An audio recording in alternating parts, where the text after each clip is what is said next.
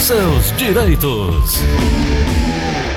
Vamos trazer mais um dia de informações relação, relativas a direito previdenciário. Doutora Ana Flávia, bom dia. Bom dia, Gleuton. Bom dia, ouvinte da Verdinha. Tudo bom, Gleuton? Tudo bem, doutora. Graças a Deus, tudo certinho. Doutora Ana Flávia, é, me fala um pouco aí sobre essa, essa questão da antecipação do auxílio por incapacidade temporária, que é o chamado antigo auxílio doença. Ele continuará em vigor para todas as localidades do país, segundo a portaria da Secretaria Especial de Previdência e Trabalho e o Instituto Nacional de Seguro Social. Isso foi publicado ontem, terça-feira, dia 29. O que é que significa, na verdade, para o segurado? Na verdade, Gleison, isso aí é só uma. É como se fosse uma republicação do que já havia sido decidido semana passada. Seria uma ratificação. Não, é porque semana passada eles tinham mantido essa possibilidade do agendamento e da perícia virtual, né? Que mandaram o atestado e tudo, para poder pedir a prorrogação por 60 dias sem ter que se submeter à perícia médica presencial. Sim, sim. Eles tinham mantido isso só para segurados que morassem a mais de 70 quilômetros de distância de uma agência do INSS onde já tivesse retornado a perícia médica. Hum, Essa nova notícia, né, que é de ontem, ela diz que não, todo e qualquer segurado, independentemente da distância da residência para uma agência que tenha um serviço de perícia médica, pode continuar solicitando esse serviço virtual. Então, deixa eu ver se eu entendi. Segundo o INSS, todos os segurados agora poderão requerer essa antecipação do auxílio por incapacidade temporária e não somente aqueles que residam a mais de 70 quilômetros de uma agência com serviço de perícia médica, é isso? Exatamente. Ah, tá. Lembrando sempre, né, Gleuton, que eventualmente, né, essa pessoa terá que passar por uma perícia. Por que, que eu digo eventualmente? Porque a gente já deu a notícia também que quem teve esse benefício concedido até o dia 2 de julho, o INSS ia pagar a complementação, porque você lembra, Gleuson, que essa antecipação do auxílio doença e do, e do BPC, elas não são no valor integral, né? O do auxílio doença é só no salário mínimo. Então, se a pessoa teria o direito a um benefício superior ao salário mínimo, com a antecipação, vai receber só o salário mínimo e quando for realizada a perícia médica presencial e constatada efetivamente a existência da incapacidade, é que o INSS pagará a complementação do valor devido. Tá, entendi. Então, sempre lembrando que essa antecipação ela não é de valor integral. Doutora, então, se o, o, o segurado tiver direito a um valor maior do que 1.045, que é o estabelecido para antecipação, o, o, o que é que acontece? Aí, nesse caso, se ele pedir antecipação, ele vai receber os 1.045 e quando ele for convocado pelo INSS para realizar perícia médica presencial, uma vez confirmada a incapacidade, em uma parcela única, o INSS pagará a complementação do valor devido. Ah, entendi. Entendi. Lembrando, Gleuton, né, que a gente vinha dizendo isso, mas é, os segurados que tiveram antecipação até 2 de julho é, já terão direito à complementação sem realizar a perícia médica presencial. Uhum. É porque virou uma bola de neve, né? Virou, doutor. É, é benefício em cima de benefício, eles não têm condições de atender nem os novos, quanto mais os antigos, né? É. É, mas ao tempo em que esse auxílio acaba sendo a salvação para muitos, né, doutora? Exatamente. Mesmo que no valor do salário mínimo, né, Gleuton? É. Acaba que é melhor do que nada. Agora, doutora, eu estou vendo aqui que a, a antecipação do auxílio-doença pode ser feita até 31 de outubro, né? E o pagamento das antecipações não poderá exceder o 31 de 60 dezembro. dias. Não é isso? Exatamente, que a gente já tinha antecipado que o INSS havia aumentado esse prazo de prorrogação quando previsto em atestado de 30 para 60 dias, de forma que efetivamente a prorrogação será até 31 de dezembro para quem solicitar até 31 de outubro. Exatamente. Uhum. Perfeito. 988. Ei, Oi. Ah, pode, pode falar. Por favor, doutora, pode falar. outra notícia, assim, que é triste, né? Não é, não é de utilidade para os segurados, mas é, é, é notícia, né? É, foi feito pelo Jornal Nacional um, um, uma reportagem acerca dos médicos peritos, né? Porque os médicos peritos estavam se negando a voltar a trabalhar, né, Gleuton? Sim. E foram, e foram feitas algumas ligações para consultórios privados desses médicos, comprovando que eles estão trabalhando. Então, uhum. eles estão uhum. informando para o INSS que eles estão de home office, porque eles têm pessoas em situação de risco em casa, que não pode ter contato mas foi conseguido marcação de consulta presencial em consultório particular com os mesmos médicos. Tá certo. É uma é... falta de respeito cara para de pau. o cidadão, né? Cara de pau, né? Agora, nenhum enquanto, deles quer largar o osso. 800 mil, nenhum deles, né? Porque eles estão em home office e recebendo, né, Gleuton? Uhum. É muita falta de respeito. E aí estão recebendo em duplicidade, né? Porque enquanto era para estar na agência prestando serviço para o cidadão, eles estão no consultório particular deles prestando serviço para os pacientes deles.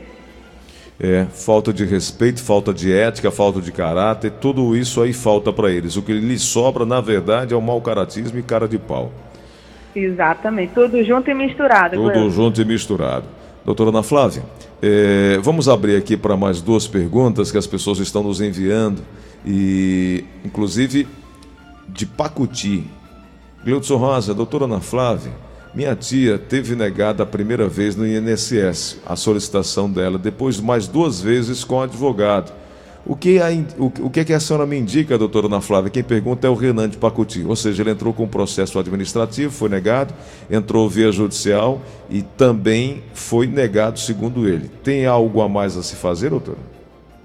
Bem, Gleuton, se for de auxílio-doença, né, se for algum benefício por incapacidade, é, nós já até explicamos diversas vezes, né, Gleuton, a diferença entre ter uma doença e essa doença efetivamente gerar uma incapacidade, né? Então, quando a pessoa se acha doente, ela vai no médico, o médico dá um atestado, mas para ela conseguir um benefício previdenciário, essa doença efetivamente tem que gerar a incapacidade dela para o exercício da atividade que ela exerce. Uhum. Se essa doença não gera incapacidade, ela vai continuar reiteradamente recebendo negativas, tanto do INSS quanto da Justiça. Entendi. Perfeito. Vamos na linha da Verdinha? Alô, quem fala? É, Roberto. Diga, meu amigo, qual a pergunta? Primeiramente, bom dia. Bom dia. você e para a doutora Ana Flávia. Bom dia.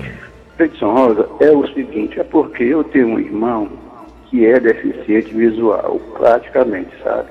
Eu fiz o pedido do BPC para ele, mas foi na época que veio essa pandemia, foi marcada uma perícia, mas não foi realizada porque né, foi tudo parado. Aí então, eu, eu liguei para o INSS né, para remarcar e tudo e tal. Então, se eu fui informado que tinha quatro parcelas para ele de 600 reais que tinha sido dado pela União, entendeu? Aí, então, se eu tive dificuldade para ir com ele, porque o documento dele era tudo como ele sabia ler, escrever e tudo, já que ele perdeu a visão, ele não podia mais assinar, né? Aí, então, deu um problema lá para receber. Então vamos fazer o seguinte, porque o tempo é curto, vamos na pergunta, qual é a dúvida? Sim, pronto. Aí qual é a pergunta? Eu queria saber, essas quatro parcelas que deram para ele, de 600 reais, eu me informei que não é do não é do BPC, é da União. Então eu só queria perguntar para a doutora Ana Flávia, o que é que significa essas parcelas? Doutora, a senhora entendeu aí? Gleuton, eu creio que essas parcelas de 600 reais são a antecipação do BPC. É aquilo que a gente estava falando no começo do programa com relação ao auxílio doença, né? Como ele solicitou o BPC e ele não pôde ir a uma agência para fazer a perícia médica, foi concedida essa antecipação no valor de 600 reais. E quando o INSS voltar a fazer a perícia, a perícia médica presencial e confirmar que ele realmente tem direito ao BPC, o INSS fará a complementação dos outros 415 reais que vai ficar faltando para completar o salário mínimo. 445, perdão. Então, é, é, eu creio, eu não estou vendo o documento que ele recebeu é, acerca dos 600 reais. Mas pelo que ele está dizendo, eu creio que ele não solicitou o auxílio emergencial, porque também poderia ser, né? Mas como ele solicitou o LOAS e corresponde realmente a esses 600 reais, eu creio que seja parcelas de antecipação. E ele pode receber. Tem que, inclusive, cuidar. Cuide, cuide, cuide, seu Roberto, porque se não volta. Se demorar muito para sacar, volta. Não sei nem se já voltou, Gleuton, porque geralmente com três meses o dinheiro volta. E ele está dizendo que já tem quatro meses, né? Essa é a advogada, professora, palestrante, doutora Ana Flávia. A gente entende tudo, tudo. Eu, é bom porque eu aprendo aqui, sem pagar. Doutora, tem mais uma pergunta chegando aqui na linha da Verdinha. Alô, quem fala? Bom dia. Bom dia, quem é? é José Dogueira de Souza aqui do Siqueira, meu Aí amigo. sim, bom dia, Zé. Tudo bem, Zé? Tudo bem. Diga a pergunta, eu é, meu amigo? uma pergunta à doutora. Vamos lá. Porque eh, em 2002 eu tive um direito, de 2002 a 2009, Hum. o PC 29. Hum. Acho que ela entende. Uhum. E, e- e mandaram uma carta para mim aqui no dia 1 de janeiro de 2000. De 2013, eu nunca recebi essa carta e nunca recebi esse dinheiro. Eu já liguei para lá um bocado de vez para o INSS, ele foi rapaz, seu dinheiro está numa rede bancária, mas ele não, diz- não diz qual é a rede bancária que está. Já fizeram ir para banco atrás desse dinheiro, quando chega lá não tem. Ligo para lá de novo, ele vai e diz que está na lista não sei de quê, que eu tenho direito a duas parcelas não sei de quê, que eu não sei de que é isso. E não desenrola isso aí. Ô, doutora, isso. Aí eu queria saber da doutora se a doutora. 29. É, doutora, eu tenho visto, eu tenho visto que no artigo 29 de 2017 foi, foi dado como uma revisão, é, uma revisão do artigo 29 que teve origem a partir da decisão judicial é, de uma ação civil pública. É, eu não sei se isso tem a ver, porque aqui, pela informação que eu recebi, é que essa revisão seria automática e abrangeria os benefícios, os benefícios por incapacidade, ou seja, do auxílio-doença comum ou acidentários e respectivas pensões por morte e derivados, desde que possuíssem data de início do benefício a partir de 17 de abril de 2002, com data de despacho do benefício até, 20, até 29 de 10 de 2009. Só que nós já estamos em 2020, doutora. É, aqui está dizendo realmente até 2009. Então, E aí, Gleuton, assim, como ele teve é, esse benefício dele, ele disse que é de 2002, né? isso. Então, realmente é dessa época dessa revisão. Ele só tem que encontrar em qual banco o- a revisão dele caiu, né? Pelo que eu entendi da pergunta. Exato. Agora, Ele já sabe que ele teve o direito, ele só não sabe em qual banco o dinheiro dele foi depositado, não é isso? Isso. A época dava a, a- a- como caminho para buscar esse. é, é, encontrar essa rede bancária era pelo 135 mesmo.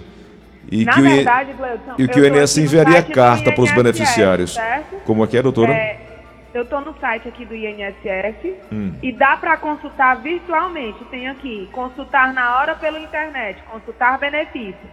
Eu vou dar a- a- a- o link aqui, Gleuton. Agora, INSS. ô doutora, só um instantinho, tem Oi. aqui, ó. O INSS não enviará correspondência aos beneficiários que fizerem jus às diferenças iguais ou inferiores a 67 reais. Para esses casos, a diferença será paga por ocasião da concessão de qualquer benefício que venha a ocorrer no período entre 1 de agosto de 2013 até 31 de dezembro de 2022, atualizados monetariamente em conjunto com a primeira mensalidade. Os pagamentos serão feitos por ordem de prioridade, conforme acordo firmado na ação civil pública. Benefícios ativos, beneficiários mais idosos identificados na, na data da citação e benefícios com menor valor de diferença apurada até o processamento, conforme o quadro. E aí vem um quadro citando competência de pagamento, situação de benefício, faixa etária e faixa de atrasados, doutora. Exato. E nesse mesmo site aí que você tá vendo, Gleuton, tem logo em cima, consultar benefício de amarelo, tá vendo? Tô vendo sim, Se você colocar para cima, tô vendo sim. pronto. Então aí ele pode Consultar inclusive, benefício. inserir os dados dele para ver se, se aparece alguma informação acerca bancária, né? Do eu percebi, que foi feito o pagamento. Eu percebi pela voz que é um senhorzinho de idade, não vai ter esse acesso, então. Pois é. Nós vamos fazer. É, é, tem que ser pelo 135, não tem jeito. A não ser que uma pessoa da família pegue o link, eu vou deixar o link aqui com a linha Brasil e ver se alguém da família possa fazer Da essa família gentileza. liga para pegar o link com ele, né? Isso, né? E a gente tenta é melhor. fazer. Doutora, hoje eu te agradeço demais. Amanhã a gente vai estar de volta aqui conversando sobre direito previdenciário. Bom dia, um grande abraço, viu, doutora? A todos nós, Gleuton, todos tenham um excelente dia de muita paz, de muita luz. Fiquem com Deus e até amanhã.